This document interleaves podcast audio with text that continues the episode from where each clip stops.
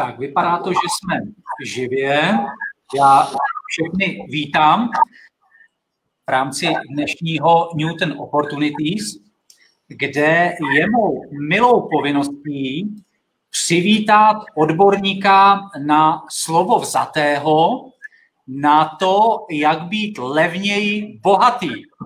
Je jím Petr Ščigut, zakladatel platformy pro hlídání dětí, ověřené rodiče, hlídačky.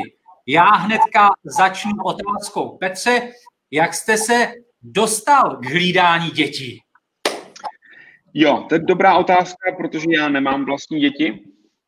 A mám dvě odpovědi. Jednu takovou jako pro média. Ta pro média je, že jsme chtěli jako pomoct té emancipaci žen tady v Česku, aby na ně ta výchova nedopadala a tak dále. A ta jako reálnější, upřímnější odpověď je, že jsem se bál, že jak budu mít děti nějaké, někdy náhodou, tak aby se o ně měl kdo starat a já jsem špatný, tak jsem jako i bez znalostí nějakého toho trhu se podíval jako na internet, co to, jak to vlastně funguje. A zjistil jsem, že ty možnosti jsou dost špatné a že i bez toho, že bychom v tom měli chodit, tak zvládneme udělat jako něco lepšího. A takhle to vzniklo v podstatě. Mnohokrát děkuju. A teď mi řekněte, jak se, jak se potkává to uh, hlídání dětí, hlídačky, uh, jak se potkává gig economy a jak se potkává ten slogan v úvodu, mm-hmm. jak být mm-hmm. levný bohatý. Určitě. Tak já to vezmu od toho, jak vlastně se to, ty hlídačky jako vyvíjely v čase v historii. Ono, že jo, dneska v Česku, když si někdo vezme hlídačku na hlídání dětí, tak jako pořád se na ně lidi dívají, jako že to není úplně standardní věc. Jo?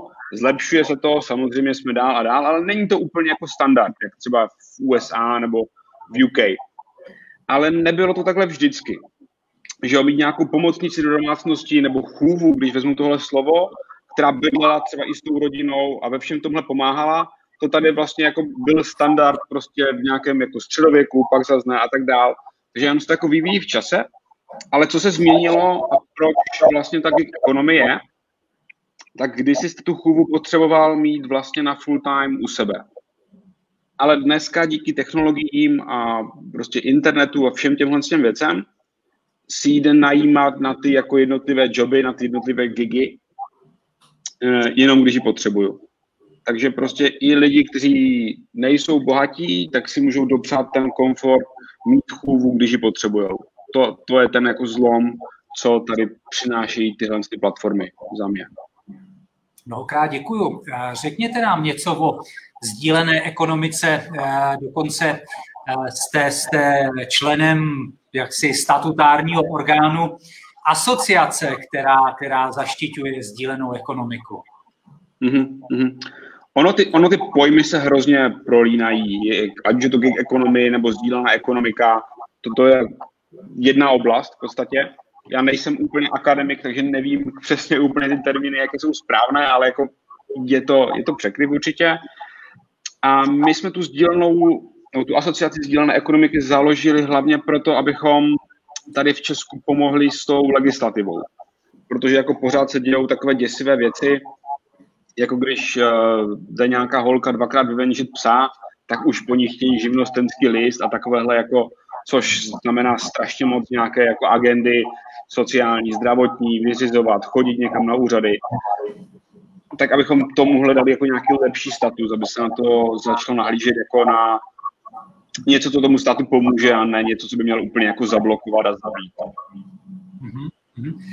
Sdílená ekonomika je v mém pojetí trošku něco jiného ještě než, než eh, gig ekonomie. Jako jo. Pojďme, pojďme, mhm. No. A pojďme si, si zkusit vysvětlit, eh, vysvětlit gig ekonomii, jaký vy chápete, vnímáte a kde se vám potkává se sdílenou ekonomikou.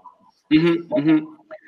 Já ten gig chápu hlavně v tom, v tom režimu, že teď mám čas, teď chci něco dělat a jednoduše najdu nějakou práci. Jo? V, t- tomhle segmentu třeba různé věci typu dáme jídlo a volt. A prostě mám čas ve středu odpoledne, tak můžu na kole dovážet nějaké věci. Jsou to rychlovky. Nebo můžu prostě jeden den dělat uh, Uber řidiče. Tyhle ty věci, takové jako krátké zakázkové věci. A spoustu lidí ani nebaví dělat jednu věc prostě na full time v kanclu pořád. Oni si dělají dvě, tři, čtyři takovéhle ty věci a je to pro ně komfortnější, zábavnější, mají víc možností. Tohle je pro mě to jádro té gig economy. A u té sdílené vidím větší důraz na to, jako neplýtvat, neplýtvat vlastně nějakými jako prostředky, když vezmu sdílení auta prostě. Člověk má auto, ale potřebuje ho prostě jenom na víkend nebo jako občas a zbytek ho stojí na parkovišti, tak ho umožnit jako sdílet dalším lidem, aby, abychom to nemuseli takhle mít. To, to je další, když se vrátím k tomu sloganu, uh, jak být levně bohatý. Uh, takže když člověk chtěl kdysi být bohatý a jít teda k tomu moři, tak tam měl nějakou vilu a byl tam prostě tři týdny v roce, ale dneska si ji může na, přes Airbnb najmout na tři týdny. Nepotřebuje ji tam mít jako pořád. Ale dostane v podstatě stejný komfort nakonec. Takže za mě tohle to jsou jako ty dvě věci mezi tou sdílenou a gig, ale jako ve spoustě místech se to jako překrývá, že jo kde vy sám, kromě toho, že jste zakladatel toho eh, velkého portálu hlídačky, eh, pracujete v, ve sdílený nebo eh, v gig ekonomice. Prozraďte nám, jestli můžete. Dobrý dotaz, to jsem nečekal, ale jako ne, ne, nestíhám, nestíhám k tomu v podstatě jako nic navíc, abych, abych ještě, ještě na kole jezdit moc neumím, abych ještě rozvážel pro Volt, to ne. Takže tohle už... Já jsem si zkusil jako mít víc projektů za ráz, to, to, to mě hodně jako skrotilo a držím se teď jako jedné věci, protože toho je jako moc, moc práce. No. Já když jsem, když jsem uh, sdílel teďko tenhle ten uh, začátek, tak jsem tam psal, uh, pokud vás neláká dráha zaměstnance a netroufáte si na kariéru podnikatele, tak pak je pro vás gig ekonomika. Měl jsem pravdu, trefil jsem se, nebo to je jenom jako nějaký kliše, nebo prostě Ne, ne, určitě, určitě, no? Určitě je to jako do, dobrá cesta a myslím si, že v té gig ekonomii že to klade větší důraz na nějakou sebeorganizaci toho člověka. Vidím to u nás na hlídačkách. Uh, ty holky, které prostě se umí zorganizovat, umí si ten čas udělat, umí dobře komunikovat s těmi lidmi, což jsou vlastně jako jejich klienti. Jo? My jsme nějaká platforma, ale ta komunikace už je jako mezi nima. A ty, které tohle to zvládají dobře, tak těch zakázek mají víc, jako líp se jim daří, takže podle mě je to jako i skvělá průprava na to potom něco vlastního rozjet. A respektive taky samozřejmě jde u toho něco vlastního rozjet, protože ten čas si jako skládám, jak potřebuju. No. Hodí se to teda, Petře, podle vás i pro studenty? Určitě. U nás na hlídačkách jasně 99% tam jsou jakože ženy, ale velká většina jsou studentky, průměrný věk je 26 let těch vlastně poskytovatelů, takže vysoká škola a práce přitom je jako určitě velká možnost tomhle. Mě teda, jestli se můžu to vložit, napadá pro studenty, že vlastně tady ta geek ekonomie může, ekonomika může být dobrá pro studenty i s cestováním. Člověk mm-hmm. vlastně může se podívat do Francie, kde může sbírat víno přes léto, nebo spíš ke konci léta, přes léto v Americe dělat plavčíka, přes uh, zimu, zimní svátky dělat třeba instruktora lyžování v Rakousku, pokud umí jazyky a tady těma vlastně gigama se podívat i po světě. Určitě, souhlas. A jak by měl student eh, Petře začít, když by ho to teďko oslovilo a řekl by si, jo, dobrý, sdílená ekonomika, gig economy, já to zkusím, tak eh, k vám na hlídačky se teda třeba, kdyby to byl kluk, tak eh, si netroufne. Mm. Tak co byste mu doporučil? Nějaký rozcesník, gig economy, sdílení ekonom, sdílený ekonomiky, aby se zorientoval a něco si zkusil vybrat?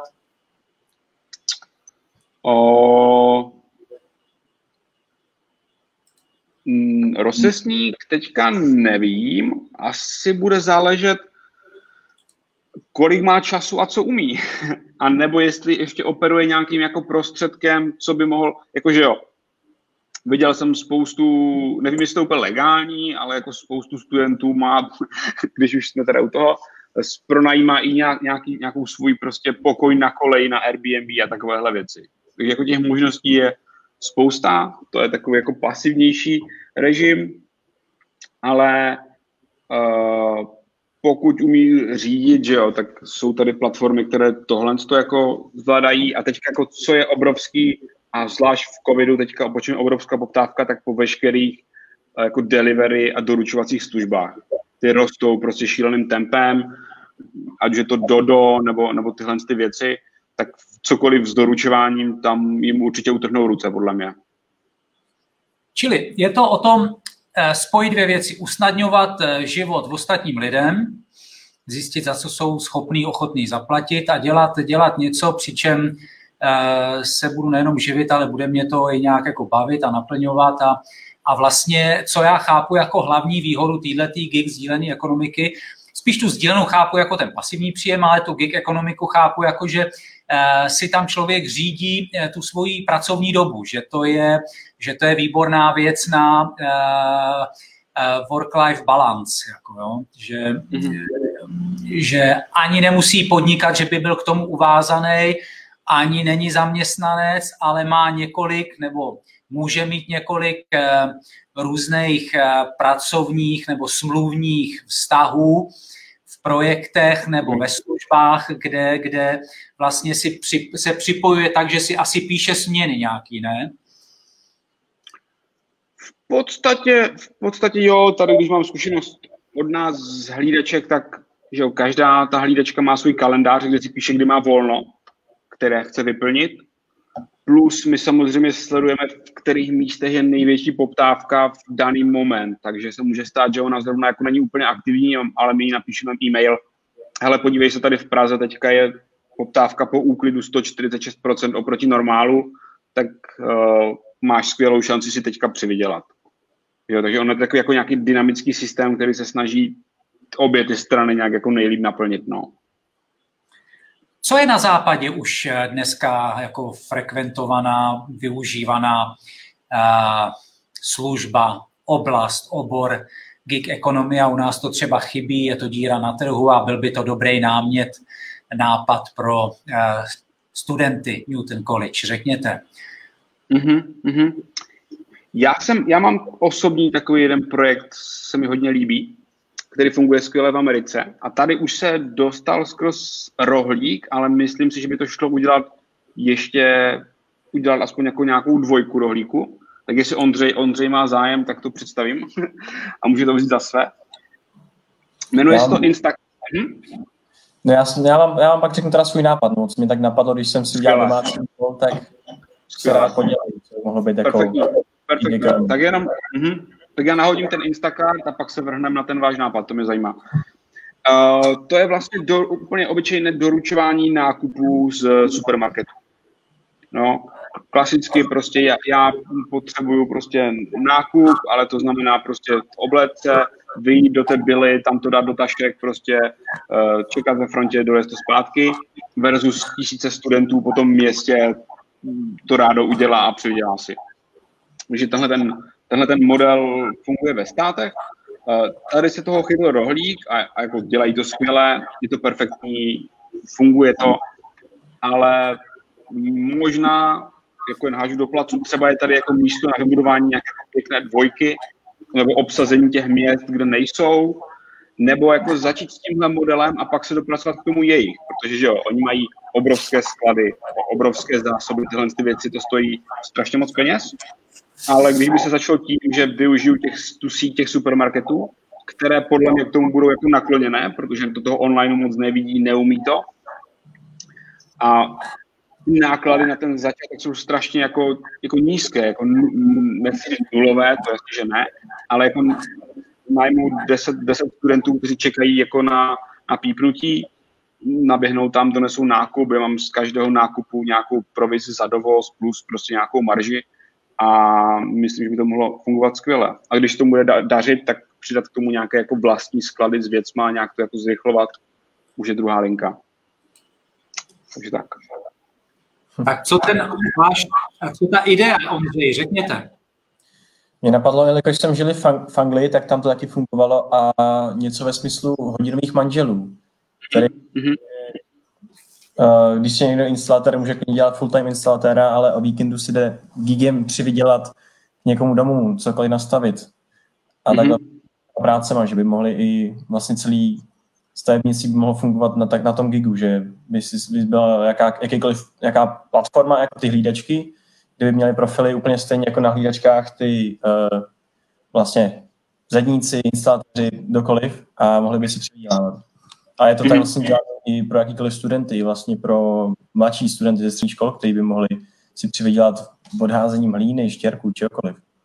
Mm-hmm. V tomto případě já se vám svěřím se, s dvouma mýma nápadama, který taky zatím jsou, eh, jsou v šuplíku, třeba je někdo rozvine. Jeden, protože se dlouhodobě pohybuju v oblasti, eh, řeknu, opuštěných dětí, to znamená náhradní rodinné výchovy, nebo samoživitelek a tak, takže mě napadl projekt Hodinový táta, nebo hmm. hodinová máma, nebo takový hodinový strejda. Že by to byl nějaký vzor chybějícího elementu genderově do toho páru, který by se učil jednou za čas pravidelně věnovat těm dětem. Ono to možná eh, konvenuje, blíží se to těm hlídačkám, ale tady vysloveně by šlo o, o jako vzory a možná, že by to mohlo být postavený i na řeknu, jako dobrovolnický bázi, jako jo, pro ty, pro ty samoživitelky. A druhá, druhý nápad, zase pro starý lidi, kterým chybějí chybí společnost, tak, tak jako jsou v určitých jaksi víc výdělečných oblastech placené společnice nebo placení společníci, tak vysloveně spojit jako dvě důležité věci, kde, kde je horší zaměstnanost, to znamená, to je, to je kategorie 55+, plus, ještě mhm. aktivní lidi, že by doprovázeli, že by dělali průvodce ještě starším seniorům, jako jo, k lékaři, na vycházku, kdyby byl třeba bohatší někdo, tak do společnosti, na koncerty, Jo, takže, takže vlastně takový jako průvodcovské služby, jako jo. Mm-hmm. My na, na hněčkách máme vlastně čtyři vertikály. Máme tam máme hlídání, úklid, opatrování mazlíčku a péči o seniory. Takže vlastně ta péče o seniory tak nějak uh, se snaží suplovat i tenhle ten, tenhle ten nápad. Vidíme tam občas i takové jako pěkné inzeráty, jakože děda už jako moc nemůže chodit, ale má rád historii a politiku, tak hledáme studentku politologie nebo historie, aby za ním si šla jednou týdně prostě popovídat jenom u kafe o, o těchto věcech. Takže jako, jo, jo, mi se to líbí. Samozřejmě tohle je víc specifičtější na tu pomoc, na ten doprovod. A, tak se asi vrhneme na ten Ondrův, Ondrův nápad, chápu to dobře? Můžeme spolupracovat. jo, já vím, že v Česku jsou, jsou dva portály vlastně na řemeslníky, instalatéry. Jeden je nejřemeslníci.cz a druhý je supersoused.cz. Super Soused teď dostali nějakou investici, 20 milionů korun, myslím, něco takového. Ti jsou tomu tak jako nejpodobněji uh, tematicky, tematicky. A nejřemeslníci jsou víc tak jako, jako větší jako věci. Ten super soused je kapemí kohoutek, ten nejřemeslník je jako potřebuju udělat krov prostě na střeše nebo tyhle ty věci. A pak je tady ještě takový projekt opravárna CZ, který vlastně nechce, aby se vyhazovaly věci, ale raději se opravovaly. A s tím mám jako skvělou zkušenost, já jsem se zavolal instalatéra na pračku, ten přišel, nějak se na to podíval, něco jako pošteloval, říkal, že to je spravené, ale pračka jako tekla dál. Tak já bych ji jako normálně vyhodil, jsem koupil novou, ale šel jsem na tu opravárnu, tam jsem našel vyloženě nějakého jako studenta, které, studenta biologie, kterého nebaví moc studovat, tak jako ten čas jako nahrazuje takhle, jako že opravuje věci. A ten to přišel, rozebral prostě kompletně a spravil. Takže jako profesionální instalatér jako selhal a tenhle ten jako týpek, co to má jen jako takovou bokovku, tak jako fungoval skvěle. Takže já bych se naopak nebál tam rekrutovat ne ani profesionální instalatéry, ale i takové nějaké jako fakt jako hodinové manžely, které to baví a, a, a dej jim to. No. To je vlastně taková moje základní myšlenka, že už po svém okolí, co znám lidi, tak znám právě té řemeslnické práce a to bych právě mohl zapojit jako mladý šikovný studenty. Já teď jsem si přivydělával vlastně u známého nabitu, jenom jsem tam, jsme tam vynášeli bordel a potkali, potkal nás eh, pán, který už nabízel mi práci ve Slovinsku na jeho chatě. jo. že nemůže sehnat šikovný kluky, který by tam prostě chtěl jedna 14 dní vyházet z chatu a tam je to tak jako napadlo, jako to trklo. Vždycky mm-hmm. Nějaký kluky, který by šli si přivydělat. Mm-hmm. Chlapi, co jsem, co jsem že jo, teďko čet, nebo je takový trend, mít jako pořádek ve věcech, uklidit si doma, že jo, jsou ty knížky, ty japonky nějaký, nebo jak to je. Takže já vím, že jsem se potkal s tím, že někdo byl šikovný právě v nějakém uspořádávání domácnosti a vlastně chodil po kamarádech a jako jim radil trošičku jako zvnitř, s tím uspořádáním a i s, nějakým, s nějakou estetikou a tak dále. Potom mě napadá, Eh, že řada holek, kluků jsou šikovných jako na módu a zase, že, že jsou lidi, kteří doprovázejí další lidi při výběru oblečení třeba, jako jo. To, Na to jsem to myslel, to jsme, to jsme taky chtěli, to jsme taky chtěli rozjet. To je určitě jako, já když jdu do baňkovky, že tak musím říct nějaké kamarádce, aby tam šla se mnou, jinak tam umřu prostě během 20 minut. A kdybych si jako, ale když jako nemá čas, nebo ne, něco, tak jako najmout si někoho takového, ještě věřím, že bych ušetřil tím, jak znát třeba ty ceny, slevy, tak jako to mi přijde dobré. A to mi přijde možná ještě jako trochu víc sexy, než, než s těma řemeslníkama kutit, Ondro. jo, je to taková čistší práce, jako no. Jo, já jsem kdysi pracoval pro jeden startup v San Francisku a oni dělali vlastně pánskou módu na míru čili měli armádu holek, říkali jim outfitterky, která přišla za člověkem do kanceláře nebo domů nebo kdekoliv, změ, změřila ho a pak mu poslali košili na míru. Jo, což bylo skvělé, jednak jsem dostal jako oblečení na míru, které bylo fakt jako za cenu v podstatě normálního, protože oni měli nějaké, a vypadalo to, vypadalo to skvěle a někdo mi poradil s tím stylem. Kamarád si tady dělal košily na míru, ale jako nerozumí tomu, šel do obchodu, tomu neporadili, tak tam něco jako naházel, vypadá jak hastroš. A, a navíc měli skvělý prodejní kanál. Jako když si za mnou přijde nějaká outfitterka a, a ví, co mi sedí a, a poradí, tak toho prodají mnohem víc, než když jako já musím jednou za rok teda koupit novou košili. Že? Čili když to schrnu, Petře, tak vlastně jsou, jsou dva směry.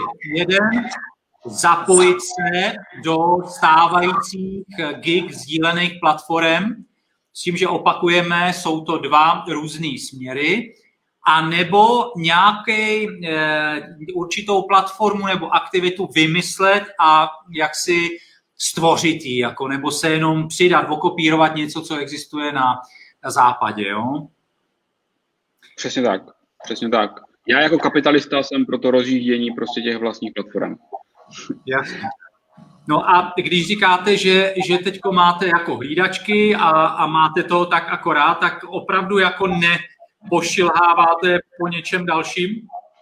Ne, ne, ne, já už jsem pošilhával a my jsme asi před dvěmi lety u toho zkoušeli rozjet další projekt, který byl zase v, tom, v téhle jako distribuci práce, měl to povznést na takový jako globálnější level tím, že my jsme třeba spolupracovali s Dáme jídlo a, a oni mají tisíce jídel a oni je nemají skategorizované.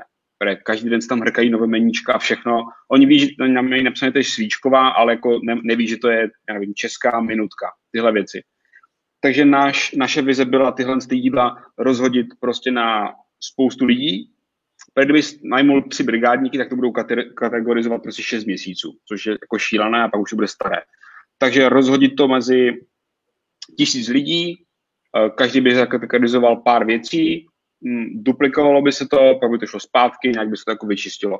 Tohle to dělá vlastně Amazon M-Turks, to jmenuje, mechanický turek. A my jsme to chtěli jako převést na mobil, aby každý jako měl mobilní apku, a mohl se nudit v tramvaji, tak mu tam přijde jako pár úkolů, které jako odkliká, dostane za to, dostane za to prostě pár centů, peněz, to je jedno, a jako jede dál. Když se jako nudím ve frontě, abych mohl dělat tyhle ty věci. No. Ale jak říkám, dva projekty za ráz už, už byly moc, takže tohle jsme nezvládli. ale jako projekty na podobném principu fungují dál, jenom ten náš už ne. A ještě se zeptám, eh, Petře, zjevnou výhodou eh, zapojení se do sdílené ekonomiky nebo gig ekonomy by měl být teda zdravější formát work-life balance a taky třeba míň pracovat. Je to i u vás, že je to vyváženější nebo že míň pracujete, nebo tyhle ty efekty, benefity tam u vás nejsou? Chápu. U nás, u nás je to podle mě hodně o tom, jak jsme si to nastavili. No, my jsme před dvěma lety zrušili kancelář. Tady, tady v Brně jsme měli nazděl nějakou kanceláře, ale to jsme zrušili, nechali jsme jen jako ověřovací centra pro ty hlídečky v Praze, v Brně, v Bratislavě, ale my jako tým už jsme di- distribuovaně, decentralizovaně a to hrozně pomohlo jak, jako, jakémukoliv jako work-life balance. To, že můžu pracovat jako odkudkoliv a kdykoliv a nikdo nečeká, že teda v 9 budu v kanceláři, to je jako ten zásadní posun. Jako předběhli jsme covid, teď bychom k tomu byli stejně jako donuceni, ale to, to vnímám jako zásadní. No. Mm-hmm. Ondřej, eh, Ondřej je známý tím, že pracuje ve dvou pracech, takže to už by šlo nazvat, eh, anebo třech dokonce, ne dvou, dvou Ondřej teďko, že? Víň spíš, no, ale taky si přidávám projekty. No, no, no, a že, že už jako jste člověk, který vnímá výhodu, protože přijde mi, když má člověk určitou odbornost, takže jí může tu svoji odbornost nabízet v rámci jaksi stejného formátu projektu u různých jaksi partnerů nebo společností. Jo? Ta, v, tom, v tom vidím zase další nějaký formát, ani by ten člověk rozjížděl nějakou platformu. Jo? Co myslíte, Petře? Určitě, určitě. Zase jako tři full-time práce to už zní jako hodně, ale, ale takhle jako part-time souhlasím s tím, že jakákoliv odbornost to zlepšuje, že jako doručovat jídlo, no to člověk musí mít fyzičku, ale jakmile už toho umí jako víc a tak to jde mnohem líp, no. To je jasné. No, pojďme to otočit. Studenti Newton College studují aplikovaný business, marketing, psychologii, HR, právo. Je něco, Petře, co by jste uvítal ze strany studentů Newton College jako nějakou, řeknu, eh, věc, kterou by mohli pomoci v rámci nějaké stáže nebo své odbornosti nebo své odborné práce, co tam třeba teď u sebe ve firmě aktuálně řešíte?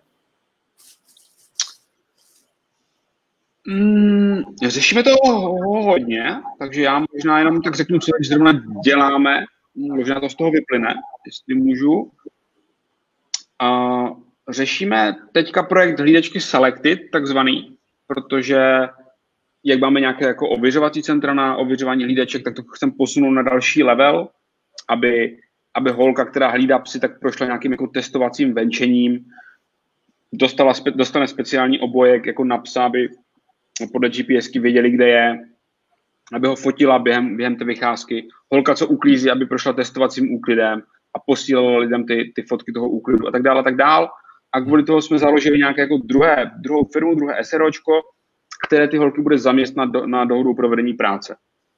Protože některé, jak se bavíme tady o gig economy, tak uh, to je ta jako většina, to je tam prostě 10 tisíc aktivních holek ten moment, ale dejme tomu, prostě jsou tam nějaké desítky, které chtějí mít jako jiný úvazek.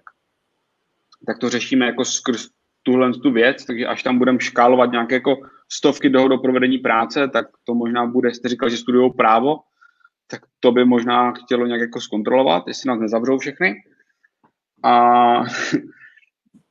potom budeme řešit takzvané hlídačky Express, kde chceme jako výrazně zkrátit tu dobu od toho, kdy člověk hledá, až po to, že najde. Takže jako jo, hledám hlídačku na dlouhodobé vyzvedávání dětí ze školky jedna věc, ale potřebuju to za hodinu a půl mít tady holku nějakou v tom hledaném bodě, jako je druhá věc.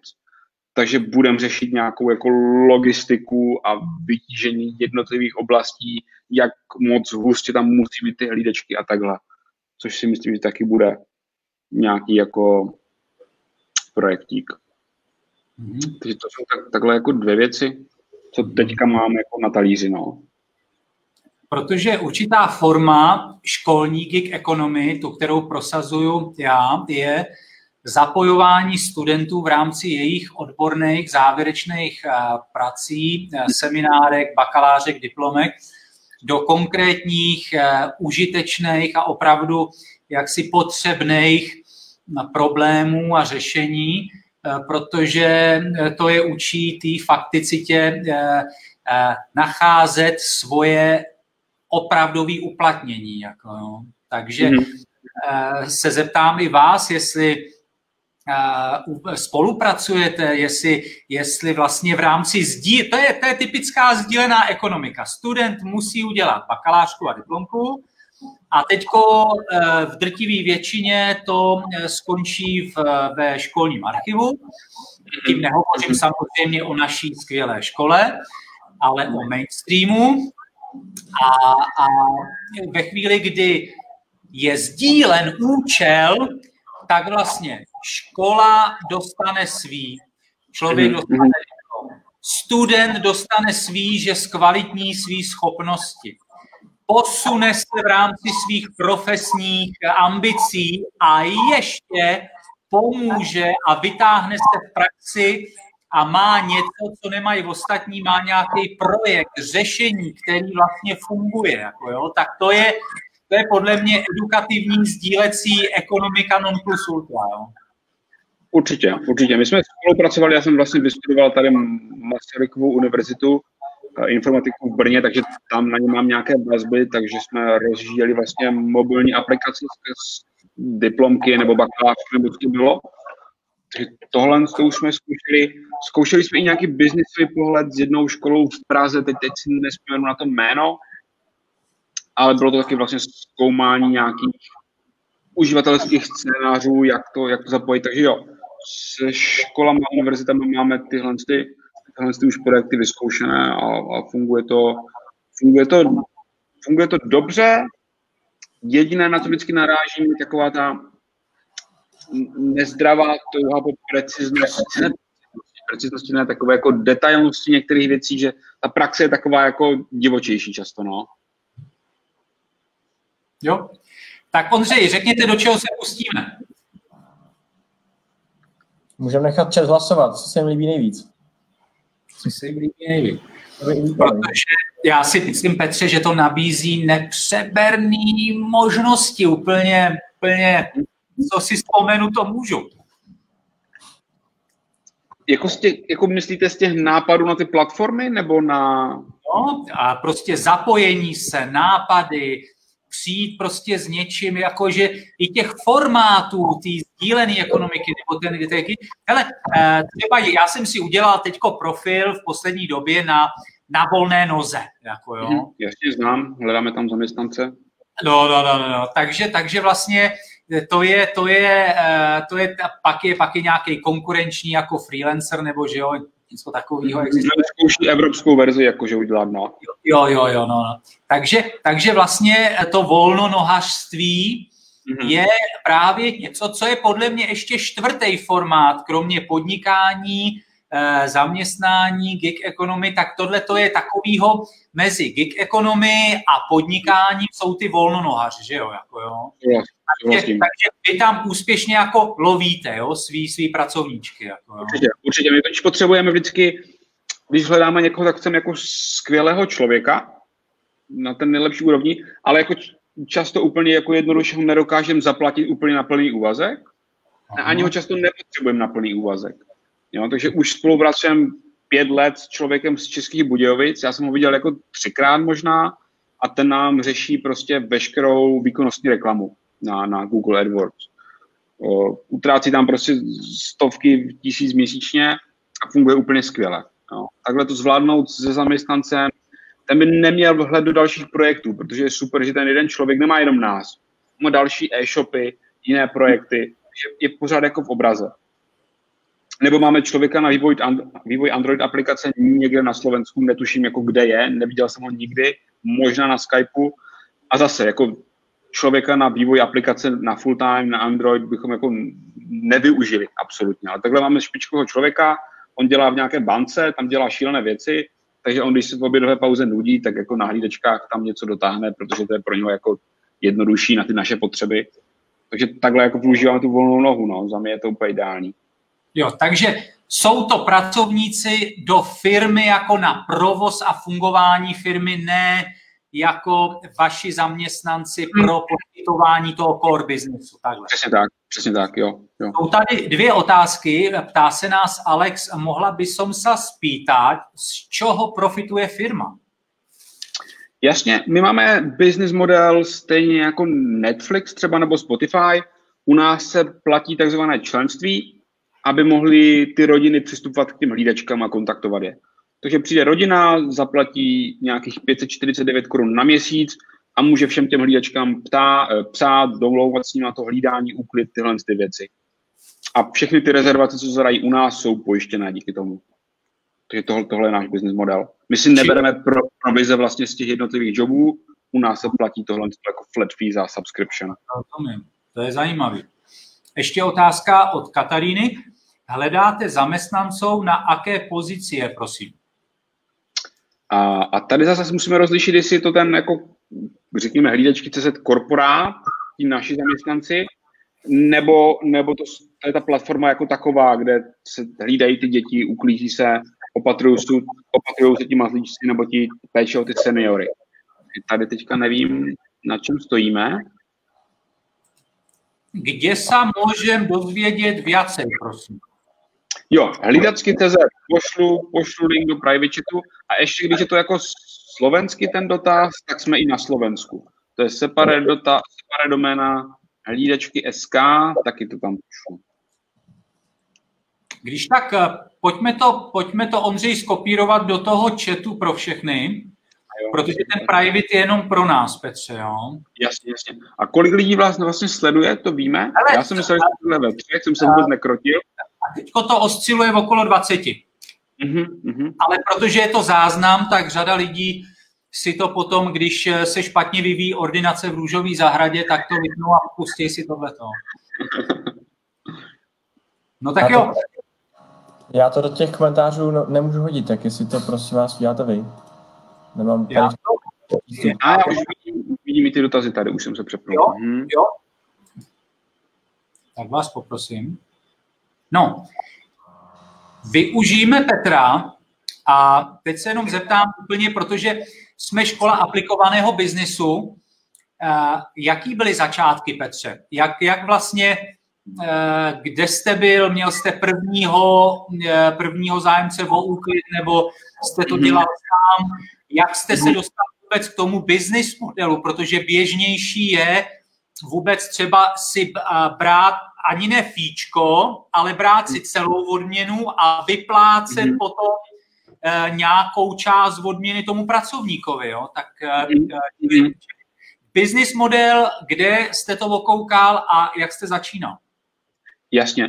My jsme začali to vymýšlet tady ještě s dvěma kolegy v Brně, ten nápad a takhle a potom jsme se hlásili do startupových akcelerátorů, abychom to jako celé nějak jako nakopli a vzali nás ve Startup Yardu v Praze.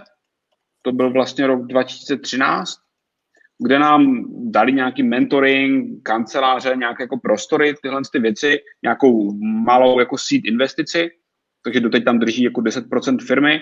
Takže my jsme šli přes tenhle akcelerátor, což pro nás bylo fajn, protože člověk dostane 6 měsíců na to, aby se fakt jako zaměřili jenom na ten projekt, nedělal nic jiného.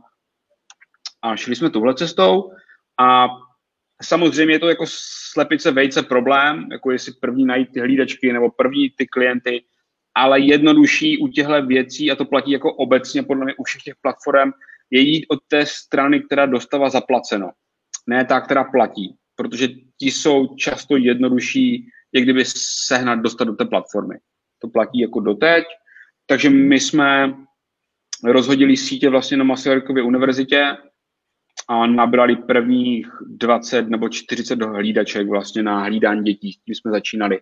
My se s nimi potkali, vysvětlili jim, o co jde. Samozřejmě ta první podoba vypadala úplně jinak, ten business model vypadal úplně jinak, jak jste zmínil. A pracovali jsme na tom asi rok, že to bylo jako zadarmo a my jsme hledali ten business model. Protože ten je takový jako, jak, jak říkáte, není úplně standardní, nebo vypadá takový jako zvláštní, ale jednak, jednak jsme tom zjistili, že podobné služby existují v zahraničí, jako třeba Carecom nebo Urban Citra, a ti mají tenhle ten business model. A je to, je to, z, více, je to z více důvodů. No. Uh, jednak to dává větší svobodu tomu člověku si jako opravdu vybrat tu, tu péči, kterou chce a potřebuje. Jo? To, není, to není tak, protože my jsme to dělali jako tři chlapy a to je jako vždycky špatně, když tam není Vy ten máte ženský. hlavně méně starostí, ne? Si myslím já, co? Taky, taky, určitě, ale že ono to nefunguje, když si prostě objednám ten, ten burger. Prostě to mi přijde, to dostanu, to s ním.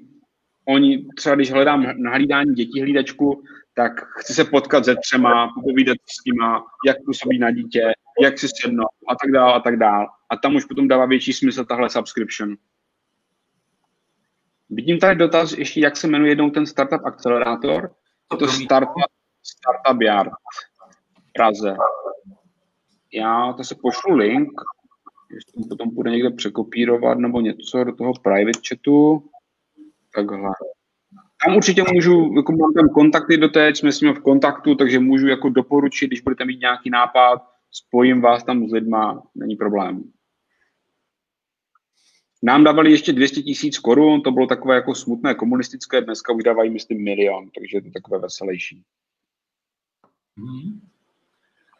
Dobrá, takže uh, začínal jste s tím, že nechcete být zaměstnanec, nechcete podnikat, pojal jste to jako dobrovolnou aktivitu, je to, je to uh, takový podnět, protože tenhle ten formát se jmenuje Newton Opportunities a my jsme tady tolikrát hovořili o tom, že příležitost se musí vidět, najít, ale mnohdy i vytvořit.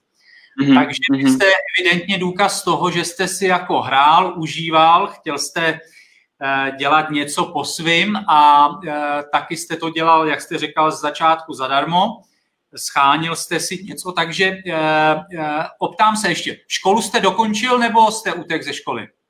Dokončil, dokončil. Vzpomínám jo. si, že jsem psal diplomku v neděli a těch ostatních šest dnů jsme už programovali a vyvíjeli hlídečky vlastně. Takže jako dodělal jsem, zvládl jsem to. Blahopřeju, blahopřeju. A k tomu, k tomu, já jsem, jak říkám, no, já bych nezvládl být jako klasický zaměstnanec, to bych, to bych umřel. Já jsem pracoval pro korporát, byl jsem tam asi tři dny, pak jsem odešel. Já potřebuju tu svobodu jednak, to je zásadní, a druhá tu možnost nechutně zbohatnout, no. To je takové hezké podle mě, to člověka potěší. Ne, že bychom se nám to povedlo, ale jako směřujeme k tomu. Krásně, krásně.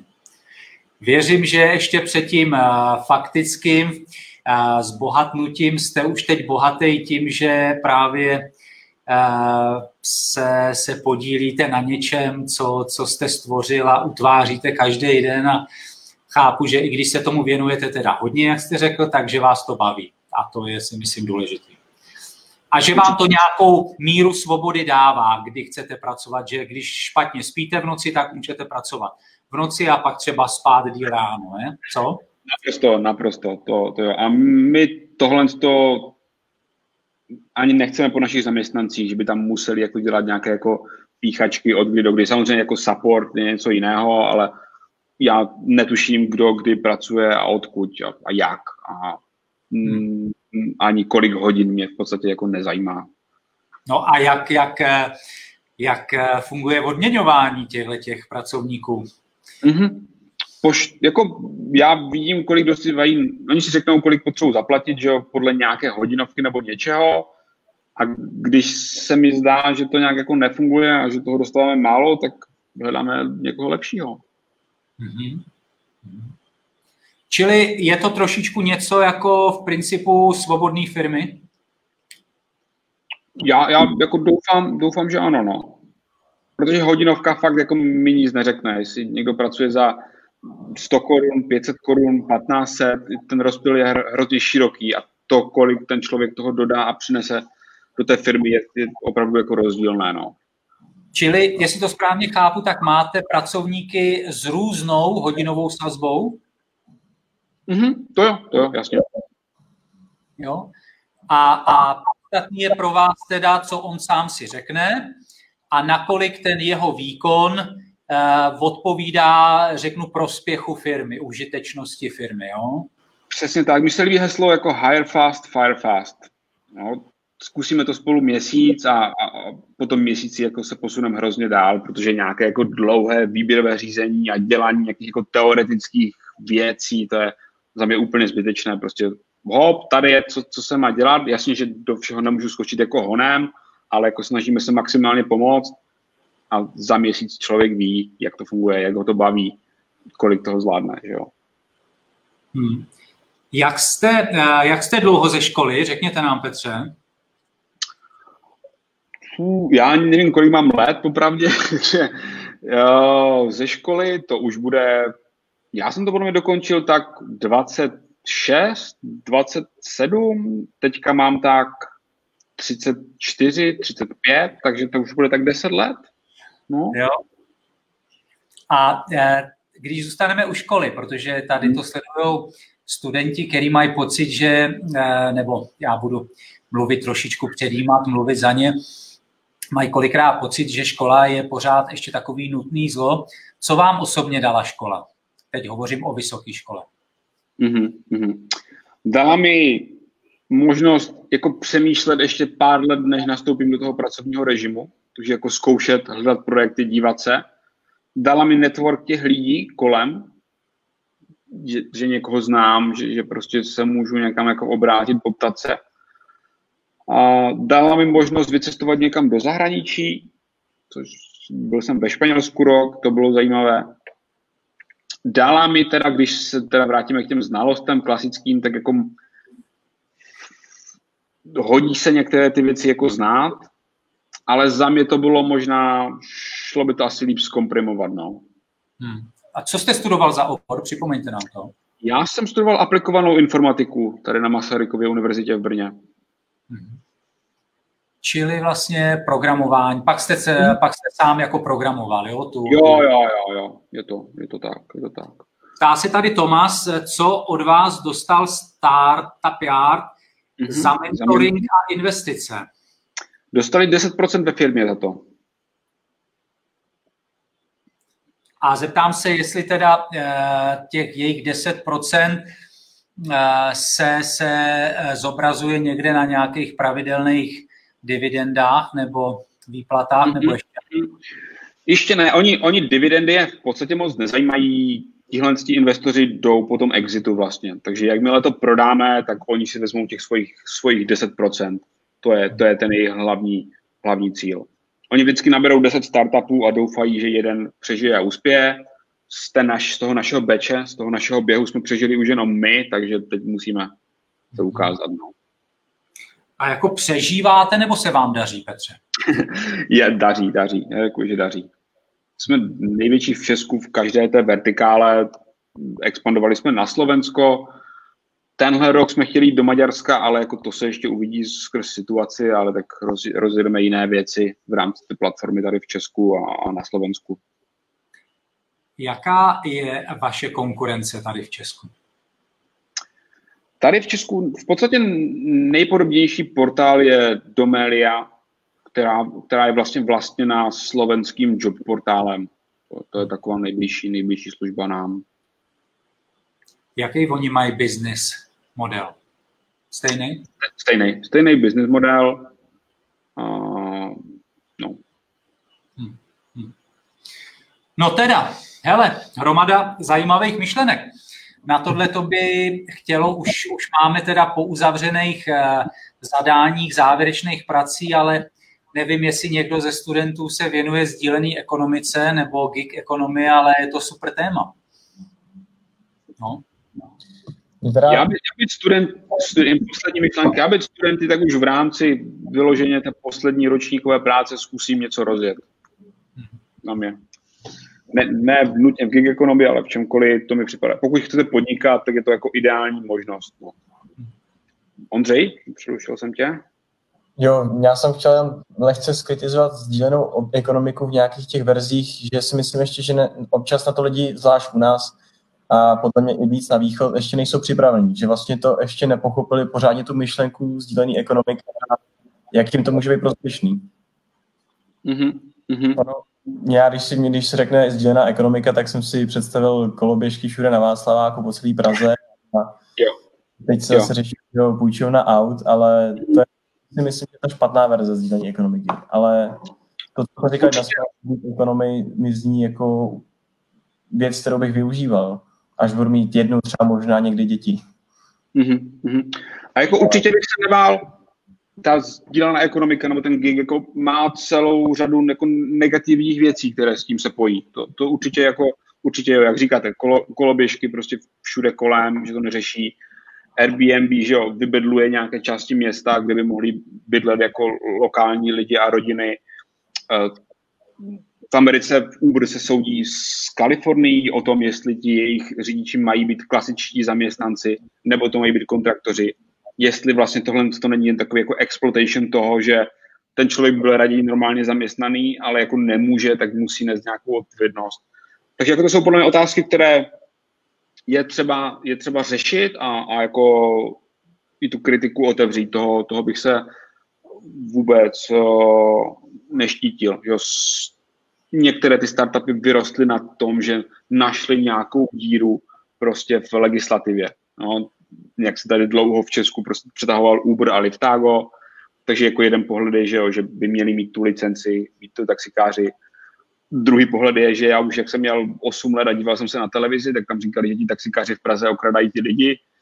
Nebyli schopni to vyřešit za 30 let, takže jako těch pohledů jako víc a určitě to nebude úplně jako černobílé, no. Ale mě ještě chlapi ke sdílené ekonomice napadá eh, nejenom její kapitalistická, řeknu jako zisková forma, mm-hmm. ale i jako taková lokální, komunitní, nezisková forma. Umím si představit, mm-hmm. že že mm, eh, eh, v rámci nějaké komunity, sousedství prostě nemusí mít všichni, já teď říkám sáňky nebo já nevím, cokoliv takového, eh, třeba brusle. Teď to fakt, fakt nechci říkat příklady, aniž bych si je připravil, aby, aby dávali smysl, ale že i v tomhle tom sdílet a samozřejmě s někým, o kom budu vědět, že se k tomu chová úplně stejně. Jo? Hnedka nemusí jít o auto, ale mm-hmm. o mhm. nějaké věci, opravdu sezónní eh, potřeby, eh, když někdo pojede někam eh, k moři a nepojedou všichni stejně k moři, tak mít nějaký, já nevím, člun, já, jo, prostě, nebo k jezeru, a, a vlastně tenhle ten koupí člun, tenhle ten koupí tohleto a vlastně pak mají všichni všechno, jako jo.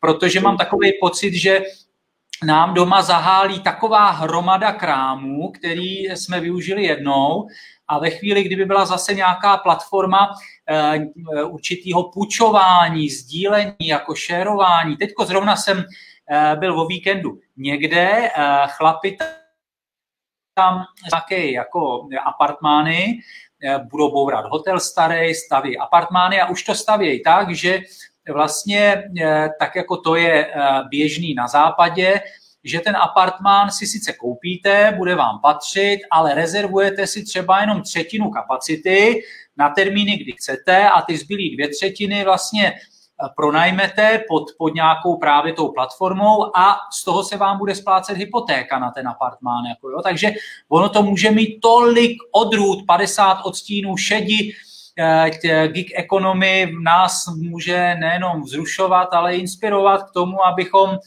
brali školu s nadhledem a, a trošku s adrenalínem, aby jsme vnesli do školních osnov trošku jako zábavy a takového očekávání, protože předpokládám, že i Petr podniká, protože ho to těší, že se ráno budí a říká, a zase to jdu tvořit. Je to tak? Je to tak, je to tak. Eh, k tomu, k tomu vašemu určitě souhlas i třeba v té naší asociaci je startup Sherigo, který právě řeší tohle sdílení těch věcí. Lyží, bruslí, přesně těchto těch věcí, vrtačky nějaké, že jo, kterou využiju jednou za půl roku. Takže zase sdílení těchto věcí mezi lidmi funguje. mi se moc líbil startup Refudo, hmm. který byl na sdílení vlastně přebytků uvařených, upečených jídel. Já jsem to zkoušel, jak se to rozbíhalo v Brně, nějaká prostě maminka napekla nějaké cookies, zbyly, tak jsem si to koupil, přebral, byly skvělé. Tady se to neujalo, tenhle ten startup v Česku, ale vím, že mám pocit v Holandsku nebo někde funguje hodně dobře. Jo, klasické máte nějaký panelák, kde žijou studenti a, a nějaká babička, která ráda vaří, takže já bych klidně k ní chodil na oběd místo prostě do nějaké restaurace. Uh, Teď vlastně k tomu dodám, uh, takovou jednu aplikaci vytvořil bývalý student Newton College z Prahy. Ta aplikace mm-hmm. se bývalý a právě přesně funguje na tom, že když někdo vaří víc jídla, tak to mm-hmm. přes si může za určitou cenu nabízet a kdokoliv chce, to může vyzvednout. Super, Teď... a jak, jak, se, jak se jmenuje? Livali. Livali. Jo, já jsem viděl, že se, že se rozjíždělo něco, no, něco nového. Mhm, mhm. Tak, tak. Super, tak to jsem zvědavý, tak to, tak to musím zkusit. Jinak eh, vám řeknu ještě o jedné platformě, která uh, trošku uh, má nějaký schodný znaky, co říkal Petr Tečko, studenti s babičkou. Je to platforma www.rozšířenárodina.cz.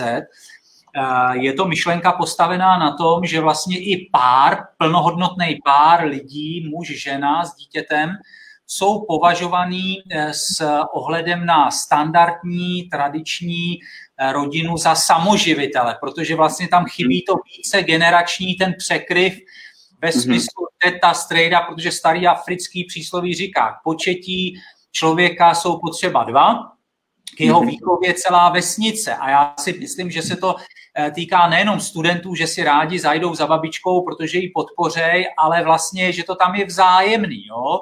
že, že eh, to, co funguje v životě, podle mě je si rovno a ta energie je tam win-win, jako jo, že, že eh, prostě získávají všichni, aby takže, takže říkám, že to může být i na bázi takových jako neziskových platform formátů a já udělám malou agitku pro nově připravovaný kurz právě pro druháky, eh, který bude o neziskovém sektoru, ale v takovém jako moderním a více spektrálním hávu. No. Nic. Poprosím Petře, už tady budeme hodinu, slíbil jsem vám, že díl než hodinu to nepotrvá. Poprosím o nějakou státnickou myšlenku na závěr. O nějaký vzkaz mladé generaci, která vám jde v patách. Mm-hmm, mm-hmm. Jen k té rodině, to se mi líbí, s tím souhlasím. Já jsem mi četl, že právě to, že se prodloužil věk a babička a děda mohli v těch klubách jako přežít a starat se o ty děti, tak nám umožnilo se jako rozvíjet jako lidské rase. Tak eh, to, to mi připadá taková jako pěkná myšlenka nakonec. So, souhlasím s tím, že je spousta možností i pro ty neziskové platformy.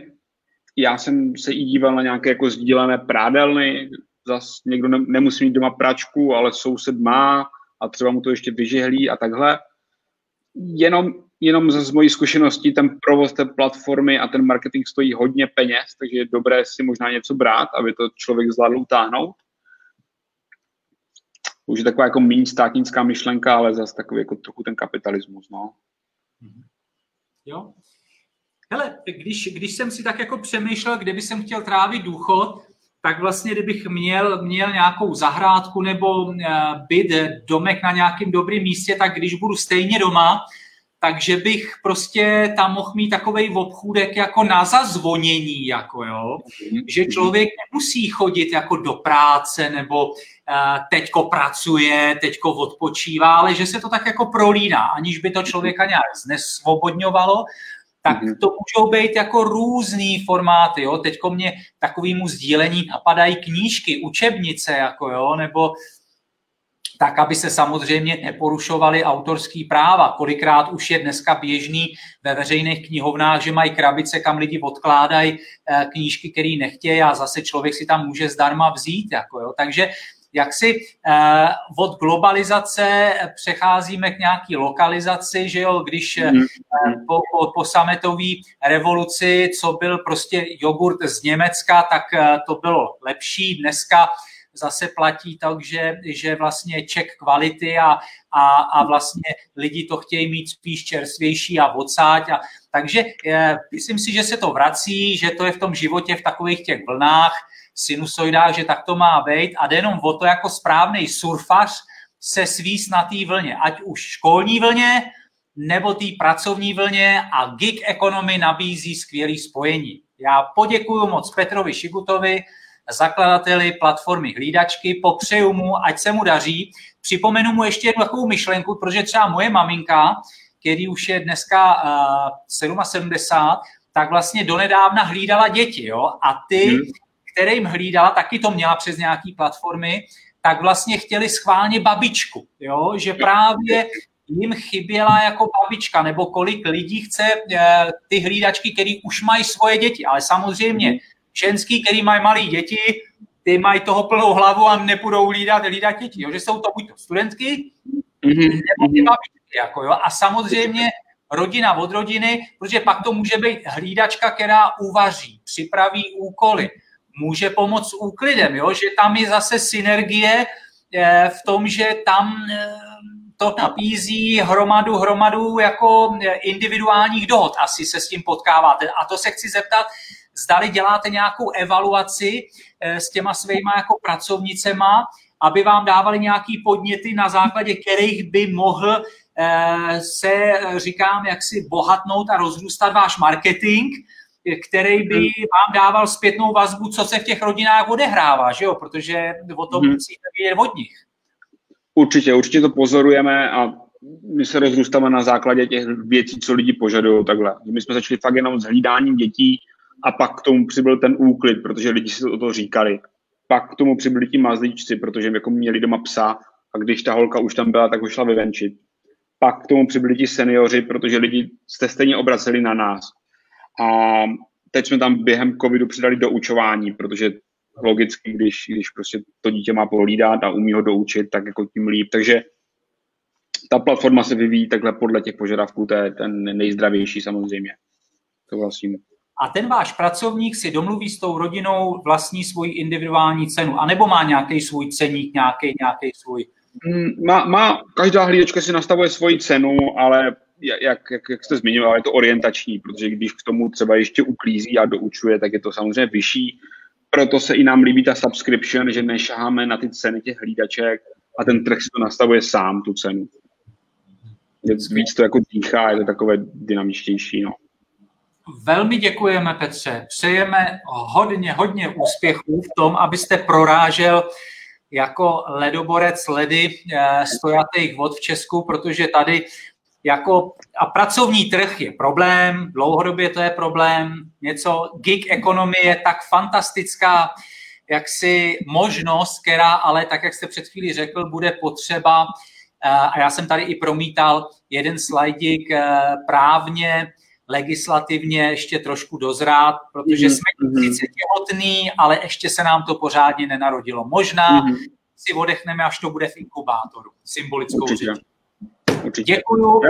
Poslední, poslední věc k tomu, jak říkám, já podporuji jakékoliv nové projekty a, a to startupové úsilí, tak kdybych chtěl někdo něco rozjíždět, nějakou platformu, kde bych možná mohl pomoct, poradit, tak, tak rád, ať se, ať se nějak ozve, kontaktuje mě a s tím rád pomůžu. Čím víc budeme v České republice bohatí, tím, tím budeme všichni bohatí.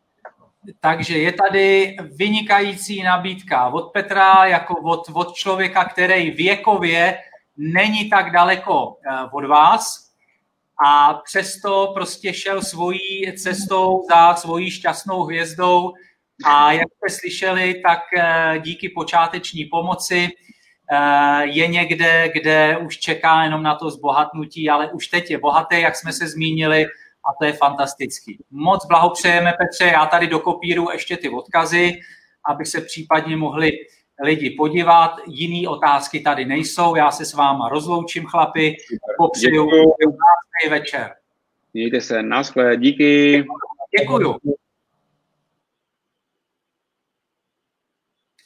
Hezký večer vám všem a děkuju za účast.